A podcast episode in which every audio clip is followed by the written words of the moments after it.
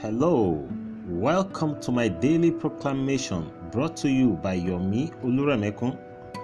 This is my daily proclamation, my affirmations of faith and truth. Say this with me today. The wisdom of God is functional in me. I know what to do in every situation.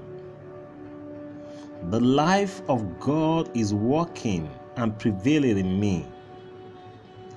I'm making progress through the word. My life is pleasant and my future is bright. Blessed be God. What an honor to be the custodian of the glorious gospel of the blessed Lord Jesus Christ. I dedicate myself to this great ministry today,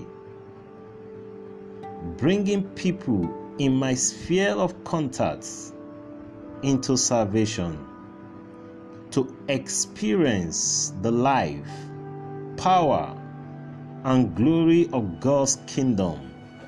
In Jesus' name, Amen. This is my proclamation and affirmation of truth. Thank you for listening to today's podcast. Tune in again tomorrow. God bless you.